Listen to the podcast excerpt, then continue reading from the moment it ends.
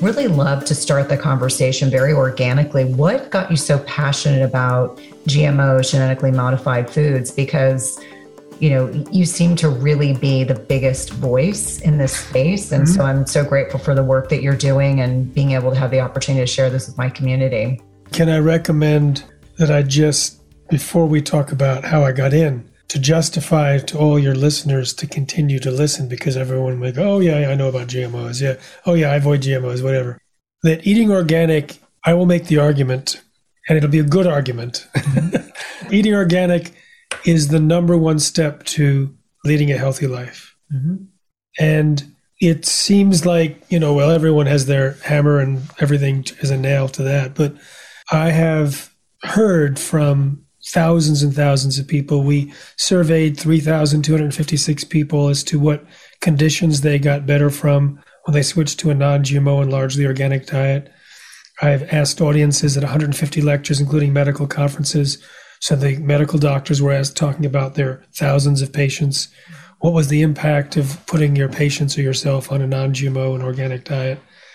I have just heard more than almost anyone in the world about the answer to that question. And nearly all of the diseases that are rising in these days are rising in parallel with the use of GMOs and Roundup, which is in our diet in the non organic foods.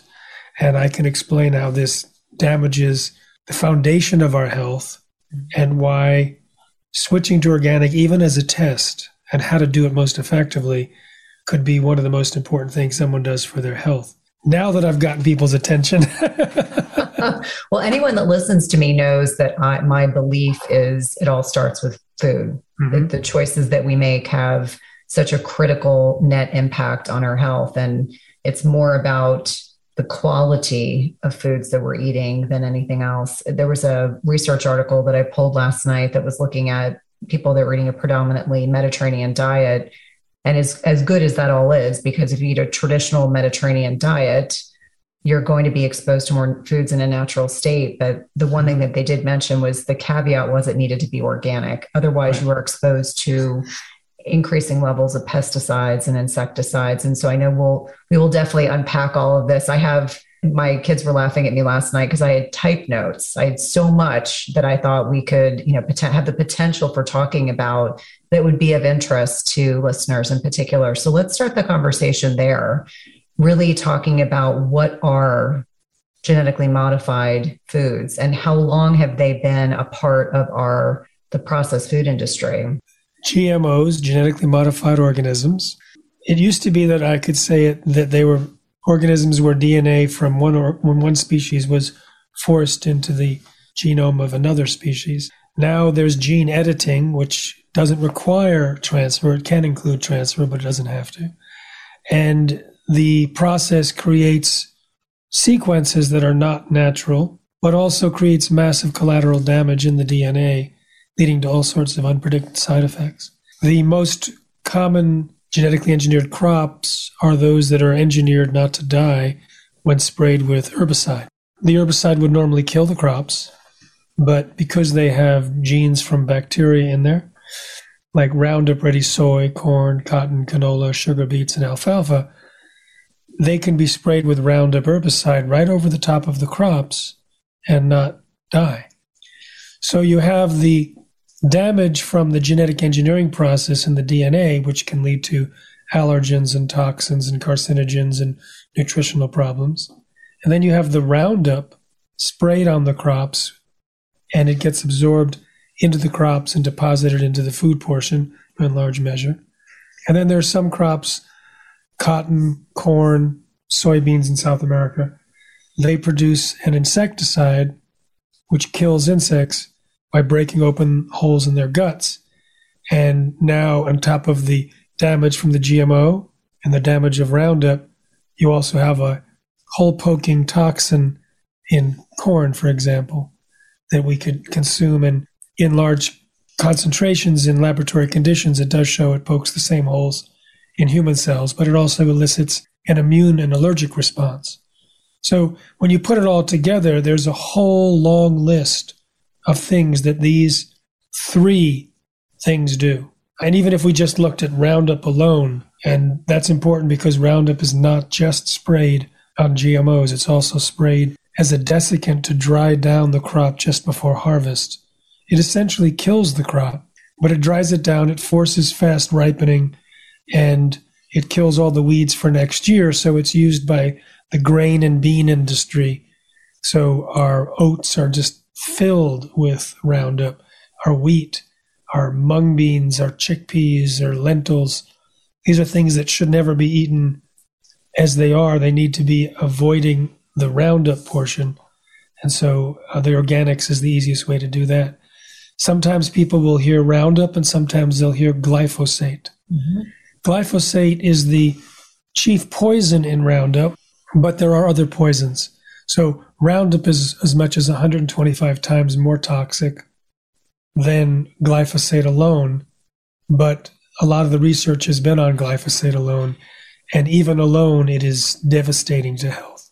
Well, it's really interesting because when I dove down this rabbit hole after listening to you on another podcast, I think the initial impetus for these genetically modified organisms, at least the justification, had a lot to do with oh you know we'll be able to feed more people the yields the profits it'll really be beneficial. And what i found really concerning was that the safeguards that should be in place to protect consumers have really failed us.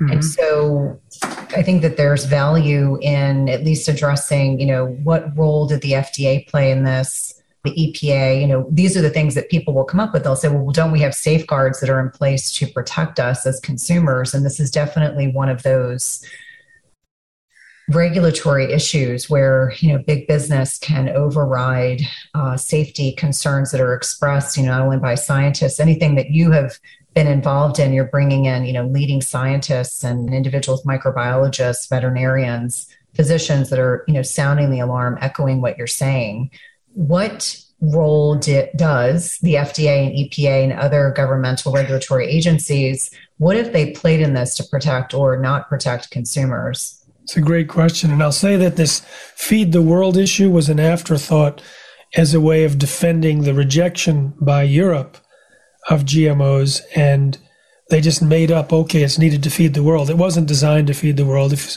if feeding the world was the design it wouldn't have been roundup ready crops or bt toxin crops. It wouldn't have been the particular types of crops they have chosen.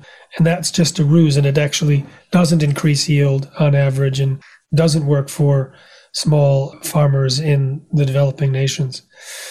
So the FDA was told by the White House under the first Bush administration to promote GMOs and they created a new position, the Deputy Commissioner of Policy, for Michael Taylor. It was created for Monsanto's former attorney, and the position that Michael Taylor took was to be in charge of creating policy for the FDA. At the very same time, the FDA was creating policy for GMOs in food and genetically engineered bovine growth hormone, a drug for cows to increase milk supply, and both Monsanto was the producers of. I mean, they're the massive producers of the GMOs. They're now purchased by Bayer, the aspirin maker, but Monsanto still exists in the wearing a Bayer uniform. And during the time that the policy for GMOs was being created, the FDA assigned it to 17 scientists to come up with recommendations. We have their memos and recommendations, and they were all ignored. They were all just kicked out. Every time it went to the policy paper went to upstairs, Michael Taylor. It came back, and all of the science and concerns were systematically removed. Till one, you know, there, was complaints, there was anger among the scientists. So, what's become of this document? It, not, doesn't address the side effects. It's basically a pro industry document. It doesn't address consumer concerns. And at the end of the day, the FDA's policy claimed in print the agency is not aware of any information showing that foods created by these new methods differ from other foods in any meaningful or uniform way. Unquote. Now that was a lie. No one knew it was a lie because it wasn't, that came out as part of the policy in 1992. And that was the excuse for saying no safety testing is necessary, no labeling is necessary. Companies like Monsanto can introduce their GMOs to the food supply without even telling the FDA. All that was based on that one sentence, and that one sentence was a lie. In fact, summarizing the scientists' concerns, Linda Kahl, the compliance officer at the agency, said it's the opinion of the technical experts of the agency that the process of genetic engineering is different than traditional breeding and leads to different risks. By trying to force the conclusion that if there's no difference is like trying to force a square peg into a round hole. They elaborated toxins and allergens and new diseases and nutritional problems and insisted that even human toxicological tests were needed. And it was all overruled by this political decision. So the FDA policy that was been touted as pro industry by Michael Taylor was handed up to the White House. And the White House said, no, no, it's still not good enough. It needs to insist that there's no difference and that GMOs are even more precise. And these 12 pages about the dangers to environment, get rid of them. Too much concern. Your purpose is to promote GMOs. So this mandate to promote GMOs is not hidden. It's explicit. When, a deputy commissioner gave a talk, a different one, to the dairy industry 20 years ago, he said these are the two goals of the FDA. The first was about food and drugs. Second was to promote biotechnology. And they're the ones that are also supposed to test it and require testing, etc. So there's a voluntary FDA consultation process that's a meaningless exercise that does not have any requirements, no standardization, no requirement to actually give the FDA any details that they can use to determine whether the food is safe. And there's only been one company, the very first, that gave actual animal feeding raw data to the FDA to evaluate. And the FDA said doesn't meet our standards. There's these deaths and there's these lesions and whatnot. It didn't pass. So no one else submitted the details. Horrifying when you think about the fact that the exact organizations in our government that are designed to protect consumers are more concerned about supporting big industry than they are about the safety and the needs of their citizens. Now, for the benefit of listeners who may not be familiar with Monsanto and you know what they are, what they do, what their research has demonstrated, their role in all of this, it's important to discuss this to have an appreciation for how biased their research is. You know, certainly, you know, the word rigged has been utilized quite a bit. You know, the fact that ultimately there have been multiple lawsuits against them, you know, demonstrating this you know, association with non-Hodgkin's lymphoma, as well as express safety concerns. Yeah, so Monsanto has been voted as the most evil company on the planet over and over again, but they really live up to their award. Um, it's amazing what came out during the non-Hodgkin's lymphoma trials a couple of years ago. I was very involved. In fact, my name was mentioned in some of the Monsanto documents on this, and the subject line was whack-a-mole. They want to just hit me down every time I come up with something. And that was used to demonstrate what they do to scientific arguments. But to give an example of the rigged research and disregard for human health, and there was so much, so many violations of ethics that the juries were furious at Monsanto. And the punitive damages were as much as $2 billion uh, voted by the juries. It got reduced by the judges, but they were very angry with Monsanto for their actions. And here's one of my favorite uh, examples of a rigged research because I've been documenting the rigged research for 20 years and I love catching them red-handed. But I did not know about this until the the trial, and I was like, "Oh, good, another to my add to my collection." so Roundup is very, very dangerous. Uh, glyphosate, the chief toxin, is is amazingly dangerous for health and they had rigged research and fought against the carcinogen and uh, classification and they participated in fraudulent studies with a company that three of their executive three of the laboratory executives went to jail including someone that had been loaned from Monsanto for their fraud they had hired a scientist who was world's expert to try and disprove a relationship between glyphosate and cancer. And he said, no, no, there's a pretty clear connection. So they canceled his contract and then Ghost wrote a study with the exact opposite conclusions as a and that was used as the basis for approvals around the world. It goes on and on. But my favorite rigged research was in order to determine how much Roundup is absorbed into the human skin, they take cadaver skin and expose it and and it was about 10%, which was more than three times the allowable level. So if they had simply submitted that data, that would not have been allowed to be used. But they didn't. They hid that data illegally. And then they rigged their research. This is Monsanto science that we all have to pay attention to. They took human cadaver skin and they baked it in an oven. Now we know what happens when meat is baked. They baked it for a long time in an oven, then they froze it.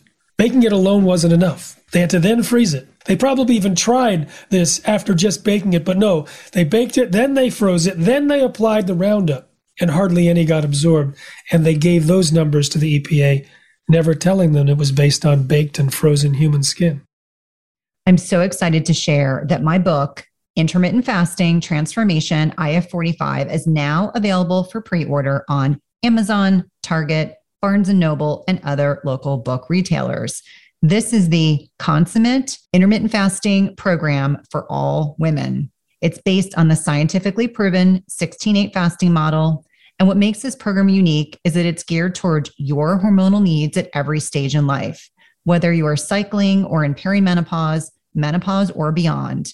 The really cool thing is that with the pre sale, you are able to access the Clean and 14 book bonus that's available only during the pre-sale period. This is designed to enhance and ensure even better results with the IF45 plan. The book also includes 50 meal plans and 50 recipes. And in terms of pre-sale bonuses, there will be more coming, but the Clean and 14 is what is available right now. And we are really excited about enhancing all of the benefits of this book.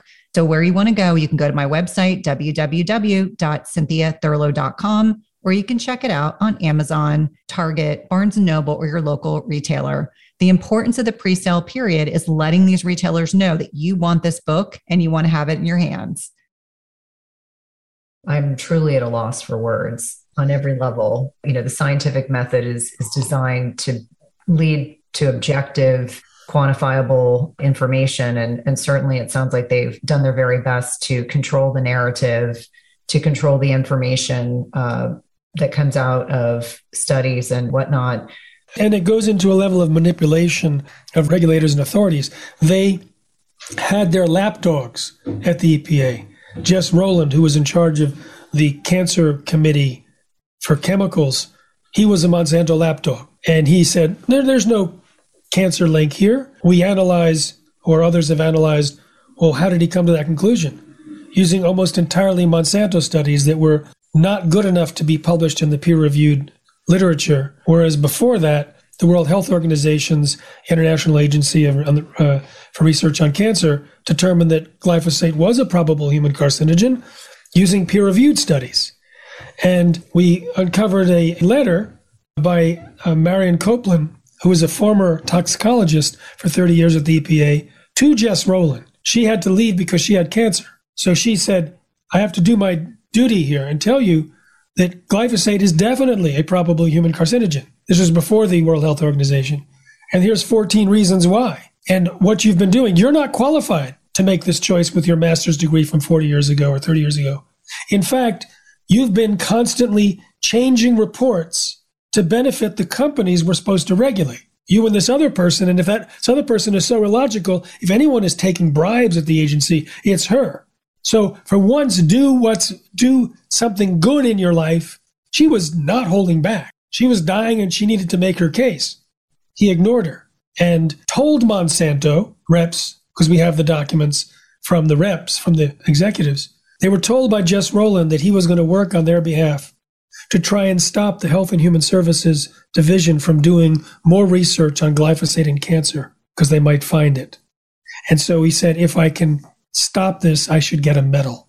And then he leaked documents from the EPA onto the website before it was ready, telling Monsanto they copied it all, and then it disappeared quietly 10 days later. And then he retired soon after. And Monsanto said, you know, he's retiring. We could use him. It's like he's just one of them. He's just one of the people at the EPA. So the EPA was captured, the FDA was captured, the USDA is captured. The current and previous administration leaders of the USDA were the biotech governors of the year for their states. And even this pro biotech FDA still wasn't good enough for the biotech industry because they got Congress to pass a law that it was the USDA that should determine the labeling scheme for GMOs, which supposedly is enforceable this year, and it's entirely a facade. Hardly any GMOs need to be labeled, and the labeling can be completely impossible to detect. It could be a QR code, it could be a 800 number, could be bioengineered, which no one knows what it means. So it was basically a Monsanto written law. So the US government and many governments, I've spoken in 45 countries, and I've spoken even to the minority members of the approval committees, like in Brazil and in, in India and other places, who want to tear their hair out because they say the majority, which was put in there by industry, do not look at any adverse findings. These guys can create massive dossiers about the dangers of organ damage and immune system problems and early death and cancer and all that. And it's ignored, and the approvals are rubber stamped. And I remember talking to one of the world's greatest scientists, P.M. Bhargava in India, who was assigned by the Supreme Court to sit on the approval committee to give the recommendation to see if these petitioners were correct that it was a rubber stamp. And in nine months, he sent a letter to the Supreme Court, the health minister, and the prime minister saying it's all a facade. And that nothing, there's no, let's say, of the 25 or 30 different areas where GMOs need to be tested, less than 10% actually are. They're done by industry themselves. They're worthless. So no GMO in the world has been properly tested. When you look at the actual independent studies that have been done, and there's not a lot, you see early death, organ damage, multiple massive tumors, potentially precancerous cell growth, all these different things. And when you look at Roundup, there's more research on Roundup, so we can speak with more granular authority, damaging, creating leaky gut, damaging the mitochondria, damaging the microbiome, and causing an inability to absorb minerals, damaging the production of neurotransmitters like serotonin, melatonin, dopamine, the hormonal imbalances, birth defects, cancer, all these things. It's clear in the literature. Combine that with the GMO information, combine that with the BT toxin produced in corn, and you have little time bombs in our food supply. But they're going off because you can look at more than 30 charts of the incidence of diseases in the United States rising in parallel with the increased use of GMOs and Roundup. And it's stunning, like autism, cases of autism at six years old compared to glyphosate exposure. The, co- the correlation coefficient is 0.9975. A perfect correlation is one. It's nearly a perfect line. Now, correlation doesn't prove causation, but we can look at what Roundup does and identify it one to one with what happens in autism. And I'm not the one that did that research. It was an MIT senior researcher, Stephanie Seneff, who had been looking to try and find what the cause of autism was. She's an expert at big data analysis and pattern recognition.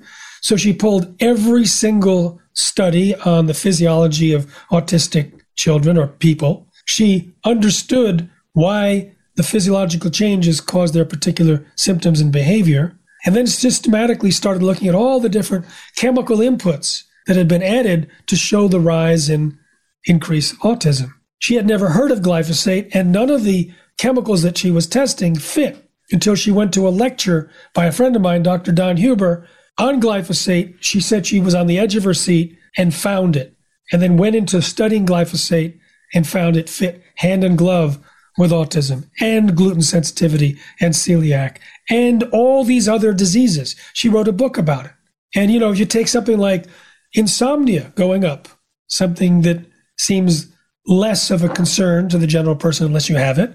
Well, insomnia is often governed by melatonin. Mm-hmm. Melatonin is created by serotonin. Serotonin is created by L-tryptophan. L-tryptophan is created largely by the gut bacteria in our guts using a pathway called the shikimate pathway, which is shut down by glyphosate. So you can draw the lines, you can connect the dots. Not enough tryptophan, not enough melatonin. Sleep disorders, including insomnia, are rising in parallel with the increased use of Roundup in our food supply. Irritable bowel, cancer, diabetes, overweight, senile dementia, Parkinson's, Alzheimer's, infertility, high blood pressure. All of these have dots to connect to the nature of what's happening with GMOs and Roundup. And so I say to people, don't bother reading the studies, just do your own study. Switch to organic for a few weeks and take notes. You may be switching to organic because you heard one of those words that I just said that related to your experience, like obesity or insomnia or skin conditions or IBD or whatever. Don't just look there because you have no idea that your energy may shoot up and you may not realize it's because of your food. The number two most common result of benefit, according to our 3,256 person survey, was overcoming fatigue. The number one was Digestive disorders, 85.2% said it improved digestive disorders by a significant amount, at least significant. So we're having a situation where when people switch to organic, they actually notice something changes in their bodies. I have a documentary with Amy Hart called Secret Ingredients, where we document families that have this transformation. And one of the cool parts of the film are the doctors talking about how when the people cheat, after they've changed their diet, after they feel better and they go away on vacation or they go to weddings or they go out to eat or they just get dietary fatigue, then they see their symptoms come back. Then it's absolute proof to them what the link is. And they don't want their autoimmune disease or their pain or their whatever, according to the doctors. I'm just quoting them from the film. So write down all the symptoms one to 10, your energy level, your mood, and the percentage of organic you eat that day. And every day on a spreadsheet, check it out and do the experiments yourself. Don't bother diving into the experimental literature. It's a waste of time because you might come up with a Monsanto rigged research that tells you everything's okay. Well, on so many levels, the information that you're sharing today is so, so important it's one of those things, you know, I believe in taking inspired action. And as I've said to you and, and said earlier in the podcast, when I heard you, I literally stopped in my tracks on a trail with my dogs and texted Ben Azadi, who's a good friend, and said, I have to be connected with Jeffrey because this information is needed by everyone. I think that there's this misconception that, you know, trying to eat organic is somehow elite and I have to remind people that we have to keep things so simple. You know, when I'm working with predominantly women and we do just a broad based elimination diet, just cut out gluten and grains.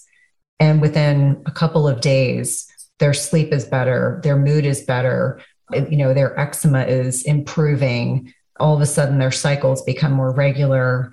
And, you know, it has that wonderful trickle down effect. So I would love to kind of talk a little bit more about glyphosate because you know i dove down the rabbit hole the other day really looking at what does it do in the body beyond you know wrecking the gut. And, and what i found really interesting is that it actually interferes with the synthesis of specific amino acids. So for those listening you know protein is broken down into amino acids which can then be absorbed by the body.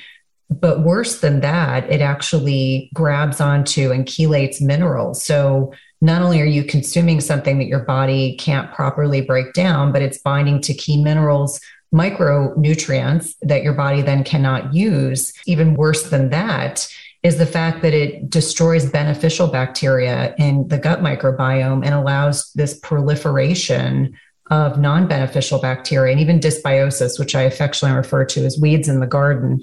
But I'd love to speak more about that because it really has this domino effect. And it sounds benign when we talk about it, but when you understand the physiology of actually what's changing in the body, it explains the symptomatology that comes along with that. And, and then beyond that, the pathophysiology, the diseases and disorders that we're seeing in relation to consumption of this toxin. It's a great question. Let's drill down together. it tells me that your audience likes this. And so it's like, mm-hmm. good, I've written a couple of books on this. Let me talk. So the, the story that people might remember from this conversation is that glyphosate was originally patented to descale industrial boilers and pipes. Because it is a chelator, means it hugs minerals and doesn't let go, and it hugs nearly all of them. It grabs the mineral deposits along the walls of the pipes and boilers and it brings them out and gets spread on the ground somewhere and then they discovered, oh, when it's spread on the ground, it's killing all the plants. Let's make it an herbicide.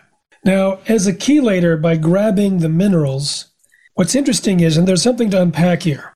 You know, eat your eat your vitamins, eat your minerals. What really does a mineral do? A mineral is like Some people call it the key to ignition, ignition of a pathway. I like to call it the boss. So there's all these workers hanging around in the body waiting to undertake certain actions. Thousands and hundreds of thousands and billions of different actions. But they can't, they just sit around on strike or just waiting until the boss comes and says, okay, we're here, let's start. If the mineral doesn't show up, they're all on strike. And all of these metabolic pathways do not function. It is absolute requirement for these metabolic pathways to have these minerals in place. Now, when you spray Roundup on crops, it, they crops become mineral deficient. And so if we eat the crops that have been sprayed with Roundup, we get mineral deficient crops, there's less minerals. But we also have Roundup residues in those foods. So the minerals that are circulating can be chelated and become less available. So we have a mineral deficient diet and a mineral deficient mechanism. Most of the livestock in the United States are fed Roundup ready crops soy, corn, cottonseed, canola, meal, sugar beet pulp, alfalfa. Those are the six GMO Roundup ready crops. All of those crops are already mineral deficient. Huge amounts of Roundup are consumed by the animals.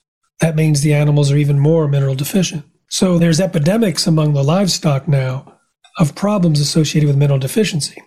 We eat the mineral deficient animals as well, and the Roundup residues in their bodies. So that alone, if we had no nothing else to go on, that could create a list of diseases that were far more than what we have the time to discuss or the charts available. Then we have the gut bacteria, which everyone knows these days who's listening to your podcast. It's the thing, it's the bomb. Gut bacteria is everything. One of the world's experts is Kiran Krishnan, who told me that 80% of diseases find their source in an imbalance in the gut bacteria, and that humans offload or assign about 90% of the tasks daily to the microbiome. And that's way we can get by with 23,000 genes because we use the intelligence in the 3.5 million genes of the microbiome. But he tested Roundup on a human model of a gut microbiome and found it was devastating. And so I went through the 28 different conditions that people said they got better from on the survey and said, okay, for digestive disorders, can you tell me if the changes in the gut bacteria could lead to that? And he told us exactly how. Fatigue, weight problems, allergies and mood problems, and basically the whole list. All 28. So if we just did microbiome, we didn't have to go anywhere else and we have a longer list than disease, of diseases. Then we have leaky gut. Alessio Fasano, a Harvard superstar, came up with an article a few years ago saying all disease begins in the leaky gut. So, long list of diseases. We can find that long list of diseases also in the damage to the mitochondria, the power centers of each cell and each system. You can see in the microscope how glyphosate damages the mitochondria. Zach Bush has seen it and shared that information with me. In fact, he showed me the pictures of glyphosate entering a petri dish with human cells, causing gaps between the human cells. The tight junctions were gone. That's the leaky gut. So these are some of the very specific things that it does. It also has cytotoxicity and genotoxicity. And I mean, you talked about the amino acids. That's where we talked about the tryptophan. It blocks the ability of our gut bacteria to synthesize tryptophan. 90% of the serotonin is produced in our gut from tryptophan but that's where the gut bacteria is shut down. Shikimate pathway is is the one that Monsanto bragged about, saying plants have a shikimate pathway, humans don't. Glyphosate blocks the shikimate pathway to kill plants, but we can drink it because it's safe. Well, they got sued and had to settle for $39.5 million for lying to the general public about the fact that shikimate pathway does not involve in human health because it is. So we can go down even further, but we can go into some of the other you know, the fact that you can inject glyphosate or Roundup into a pregnant mouse and pregnant mouse will survive and do fine. The offspring will do okay.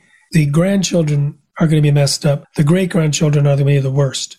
They didn't check the great great grandchildren, but 90% of the great grandchildren had serious problems obesity, kidney problems, prostate problems, death during childbirth. I guess it's not childbirth, it's birthing process, pup birth. Are you familiar with the term Pottinger's cats? Yeah.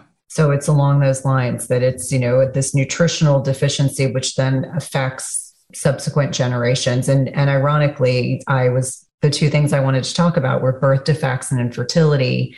And in the United States, you know, I've been a clinician for over 20 years, but the amount of individuals that have to see reproductive endocrinologists to get pregnant or precocious puberty or even you know the aromatization of estrogen. So you know in men seeing so many men that are becoming very feminized looking not by choice but because of it's a byproduct of exposure to glyphosate and other toxins.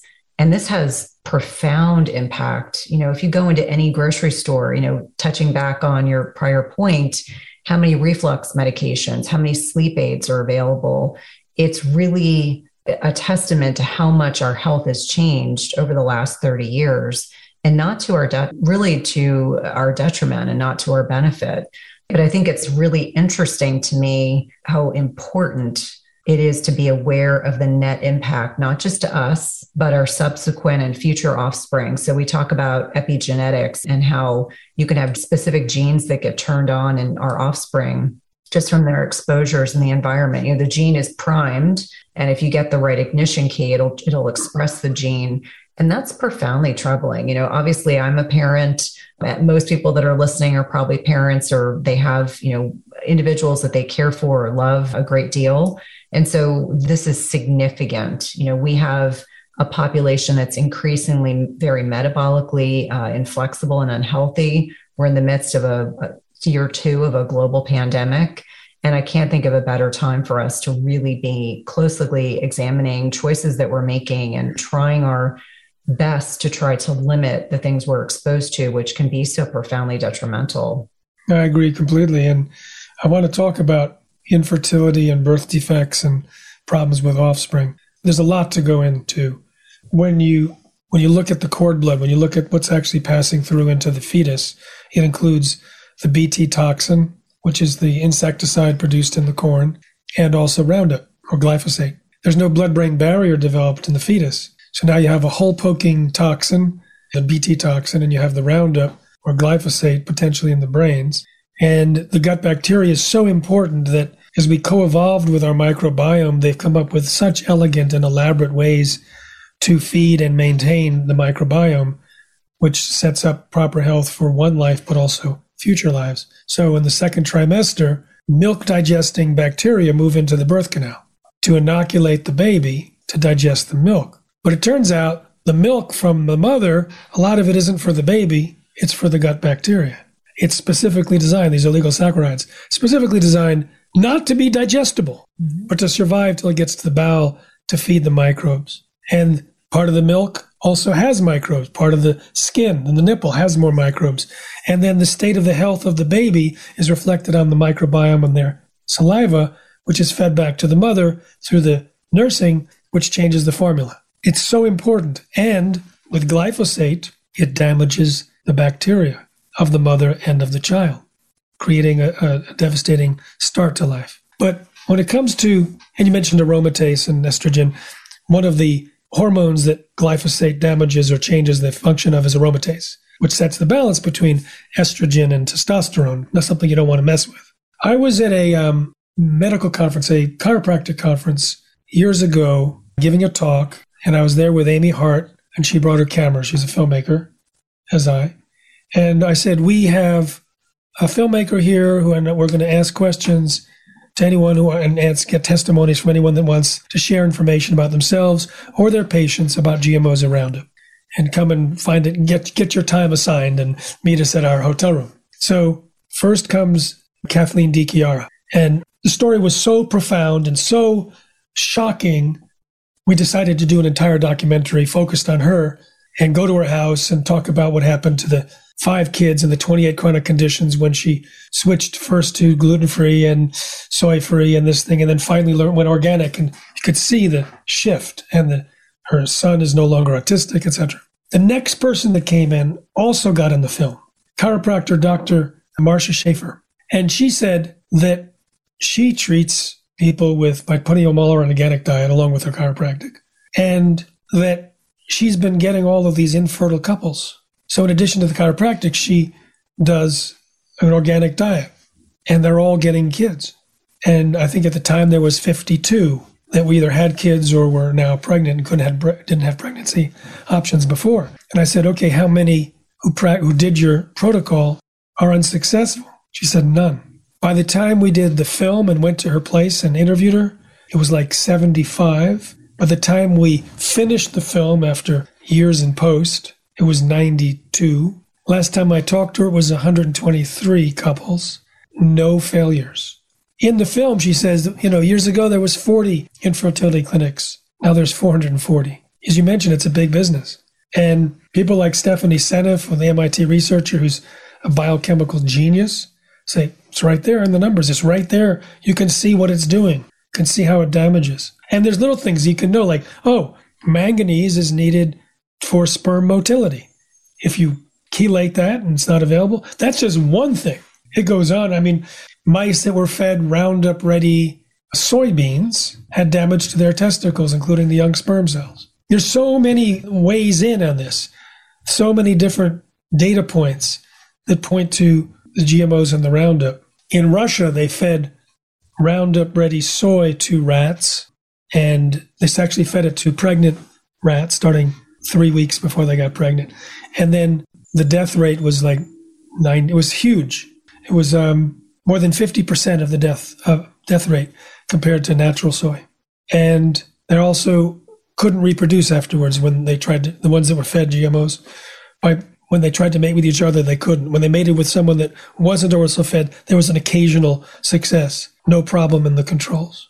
Then they repeated a similar study with hamsters over three generations. Again, most were unable to have kids. They had, you know, insufficient growth and birth defects, et cetera, et cetera. And this is stuff that doesn't get out. I mean, I've been working as a, running a nonprofit, the Institute for Responsible Technology, for a long time, trying to get this word out. But it's enough so that now 51% of Americans believe GMO foods are unsafe. So we've done a lot. No, absolutely. And then I'm sitting in here as I'm thinking about a conversation when I went to the store earlier. There was a new mom, and she was commenting that she didn't produce enough breast milk. So she had started formula. And I literally, I'm listening to this conversation, and she was saying, Oh, and my daughter had a reaction to the formula. And in the back of my mind, because I knew of our conversation, I started thinking about the identified brands that had more exposure to GMO ingredients. And so she had the daughter on formula. She got a rash. And so they put her on another GMO formula.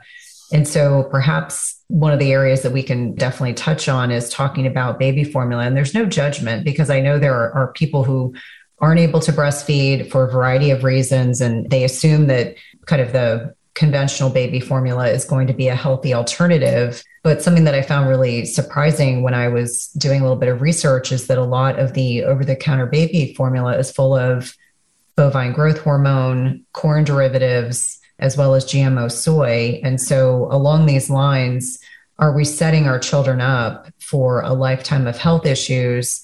If that's the only thing that's available to them, I'm, I'm sure there's probably things that are outside, you know, may not be economically feasible for every single individual. But in your experience, when you have been doing the research and looking at it, are there at least options that are out there that are healthier than others? Definitely.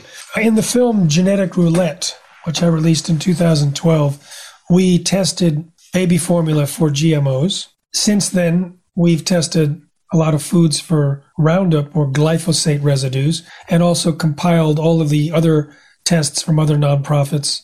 So if you go to responsibletechnology.org, you can get you can it's a sortable, searchable list of all these foods, including baby formulas. Yeah, a lot of the baby formulas are very dangerous in my opinion because of the GMOs and the Roundup, and there are organic alternatives. And I think that that's worth the money when you think about what it's going to do for setting up health. You know, you talked about the organic possibly being elite. There's um, two things I want to say. One is combine the health budget in your mind with your food budget. Uh, as you'll see, the, the outcomes in terms of health are real and powerful, and they actually will save money for many, many people. Combine the health budget with your food budget and your philanthropy budget. Move it in there too, because you get to support a healthier life. And we can talk a little bit about the existential threat from GMOs before we go, why it's really necessary to do that now. And then the second is through adjusting your diet and how you eat and how you buy, organics don't have to be even more expensive, depending if you get the right coaching, the right tips from the people that are way up on the on the learning curve. In the film Secret Ingredients, Kathleen says she can feed a family of five an all organic meal for under 20 bucks and a 90 day lifestyle upgrade program. I interview a guy that has drop points all over the country for 3,000 drop points for lower cost organic food. He said he can feed his family $100.63 per person, all organic, when he checked it out and he told us how. So there's ways to do it and it's worth it. And cooking is one way to help if you've been eating processed conventional foods and you go to processed organic foods, that's a big that's going to increase your your budget. But if you switch to cooking and you buy ingredients rather than final processed foods, you may actually go down in your in your daily expense and your life can change. Imagine what I mean, one of the outcomes that people talk about is clearer thinking, lower brain fog.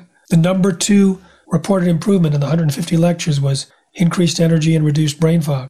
Put that together even if you're not suffering from one of those diseases, that is worth a lot. Oh, I couldn't agree with you more. I do have one more question for you before we, we wind up the conversation. I am dairy free in my house, but I have a family of teenage boys and a very active spouse. And so dairy is a big focus of what they enjoy consuming. And what do you think is the issues with recombinant DNA derived bovine, so the Posilac, and I may be mispronouncing that. So is Posilac still an issue for our food supply or his or have most of the, you know, higher quality manufacturers remedied having this? So it's hidden in stuff. If you look at your, certainly not an organic, if you look at your particular dairy, it should say one of these things no artificial hormones, no RBGH, no RBST. And those things should be on there. If it's not, then be concerned, make a change. But that's not necessarily going to be seen when dairy is used as an ingredient mm-hmm. in a processed food or cheese, etc. It's in some cheeses, sure, but if it's not there, then it may be used. Now they don't allow glyphosate or not, excuse me, RBGH to be used in Europe or in Canada. So if your cheese or dairy come from there, you're okay. I have a film called Don't called um, Your Milk on Drugs, Just Say No. And you can go to yourmilkondrugs.com and watch some of the information. It turns out Monsanto's Monsanto former scientist told me that three of his colleagues were testing milk from cows treated with this bovine growth hormone and found so much cancer promoting hormone in the milk. The three Monsanto scientists refused to drink milk after that unless it was organic, and one bought his own cow. So it's pretty serious, pretty serious. Now, you said this was your last question. I have something I'd like to add. Oh, sure. No, the reason why I was predominantly asking, and my teenagers were saying, well, please ask about dairy because I don't drink dairy, because I don't do well with dairy. But try to explain to them why it's so important to do organic if they're going to have ice cream or if they're going to have milk and cheese and things like that. Mm-hmm. I, I think, you know, my concerns kind of stem from, you know, the passive exposure of antibiotics and then having cows with mastitis and then thinking about you know IGF-1 exposure and the role with cancer. So it's kind of like my head kind of goes in a bunch of different directions. So that was the initial concern was that you know passive exposure over time because it proliferates in the processed food industry. Is that setting people up? Is that another layer of concern that oh yeah absolutely. In fact the um, director of the fda's center for veterinary medicine Gerald Guest in 1991 wrote that the milk and meat from animals fed GMOs has unique risks. And of course, we know that bioaccumulation can occur. One bite from an animal may have a certain amount of Roundup, but it can bioaccumulate into the tissues and bones and whatnot of the animal. It can also be secreted in part of the milk, etc. We know that human breast milk in some studies have had glyphosate found in there. We know that the structure and nature of the cow's milk changes when the animals eat GMOs versus non GMOs. I'm not familiar whether Roundup is found in the milk or not. It's in our list. So we have I haven't been paying attention because I don't drink it. So sorry for not knowing the answer about the amount of Roundup, but certainly the nutritional structure of the milk, the amount of fatty, uh, fat and long chain fatty acids, etc., that are in the all that can be shifted. No, that completely makes sense. And then I know you had a question for me, but as we kind of wrap things up, you've said some really important things that, are takeaways for listeners. Mm-hmm. The value of purchasing organic, learning to cook. I was raised by an Italian mother. You better believe my brother and I know how to cook, as well as my husband. You know, really looking thoughtfully at uh, you know non-GMO labeling, and you could probably speak better to that. What are some of the, if there's one or two other things that you generally recommend when people are trying to make better choices, things that don't necessarily involve having to dive down a rabbit hole of, of information, but just kind of broad based recommendations that might be helpful? It's really very simple. I want to make it as simple as possible. Organic does not allow the use of GMOs in Roundup. My focus is those two culprits. You can find other culprits and you want to go fair trade or you want to go this, or you want to whatever. But mine are GMOs and Roundup, and I feel pretty confident that they're A plus concerns. If you can't eat organic, at least eat non GMO. You can go to responsibletechnology.org to get a list of what the 12 GMO crops are and their derivatives. And then you want to avoid also the the non-organic grains and beans that would have high levels of Roundup. So oats, wheat, most of the beans and lentils, hummus because of the chickpeas. It's also it's found in wine and in orange juice and all these other things because of how it's used in agriculture. But you can see, you look at the kind of foods you like, see how high it is compared to the others, and you'll get a sense of whether you want to. Like, I used to have oatmeal when traveling around. I was on the road for 13 years, nearly all, all 13 years, like six to nine months a year. And oatmeal was a thing I could have in the morning for breakfast, but not anymore. I have to travel with my own oatmeal, organic. So those are the things basically to avoid GMOs and Roundup, organic, non GMO, and then get to that list. The other thing is this, and this is really important Roundup is in the air, it's in our water supply, some of our water supplies. It's not possible to go zero. So if you end up with Roundup or with GMOs, you're not, maybe you're in a situation where you can't control your food, don't worry about it because worrying is toxic and GMOs are toxic, and now you just increase your toxic exposure. So it's like a level of discipline that requires a mastery to really be healthy. If you're really committing to change your diet to be healthy, then commit to not worry about when you can't do it 100%. Commit to it. Make it like, yeah, I'm not going to worry about it. Just it's like you've budgeted for it. I've budgeted for a certain amount of exposure. Well, I think that's really important. I, I abide by the good, better, best. And so you do the best you can with your circumstances. Now, I know you mentioned you had a question for me. I want to be respectful of your time. Gene editing is a, the newest way of making a GMO, and it's very inexpensive. You can buy a do it yourself kit on Amazon for $169, and the price is going to go down, the power is going to go up. At protectnaturenow.com, there's a 16 minute film called Don't Let the Gene Out of the Bottle, where we talk about the existential threat from genetically engineered microbes. And to be clear, there's hardly any regulations in the world to stop anyone from introducing a GMO microbe from their basement lab, from their high school lab, from their college, you know, workspace, from their company. So there could be a million new GMO microbes released in this generation. And they travel and they mutate and they swap genes with other microbes. And microbiome, as we talked about, is mission central. It's life central. It's critical. So we are in a situation, as you'll see in the film, where a single GMO microbe could take us down.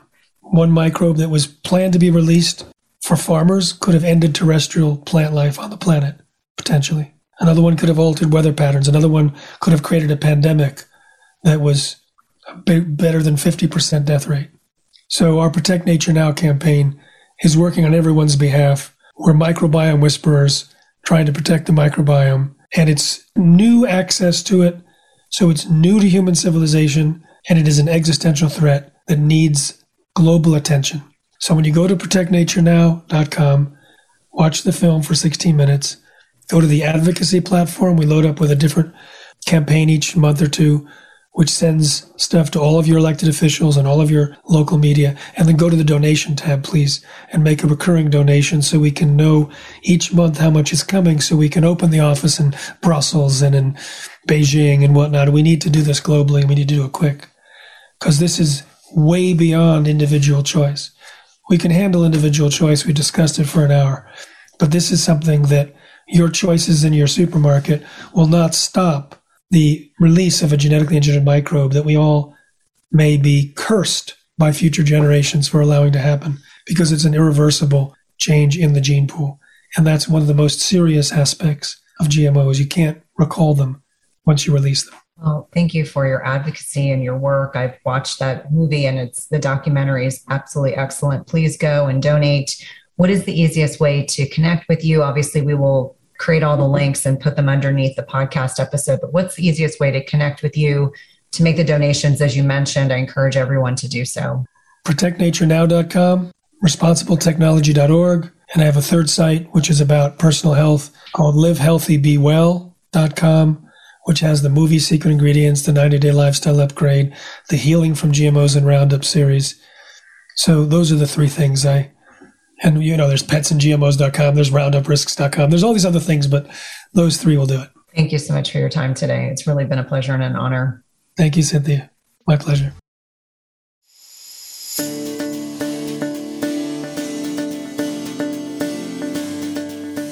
Thank you for listening to Live Healthy, Be Well.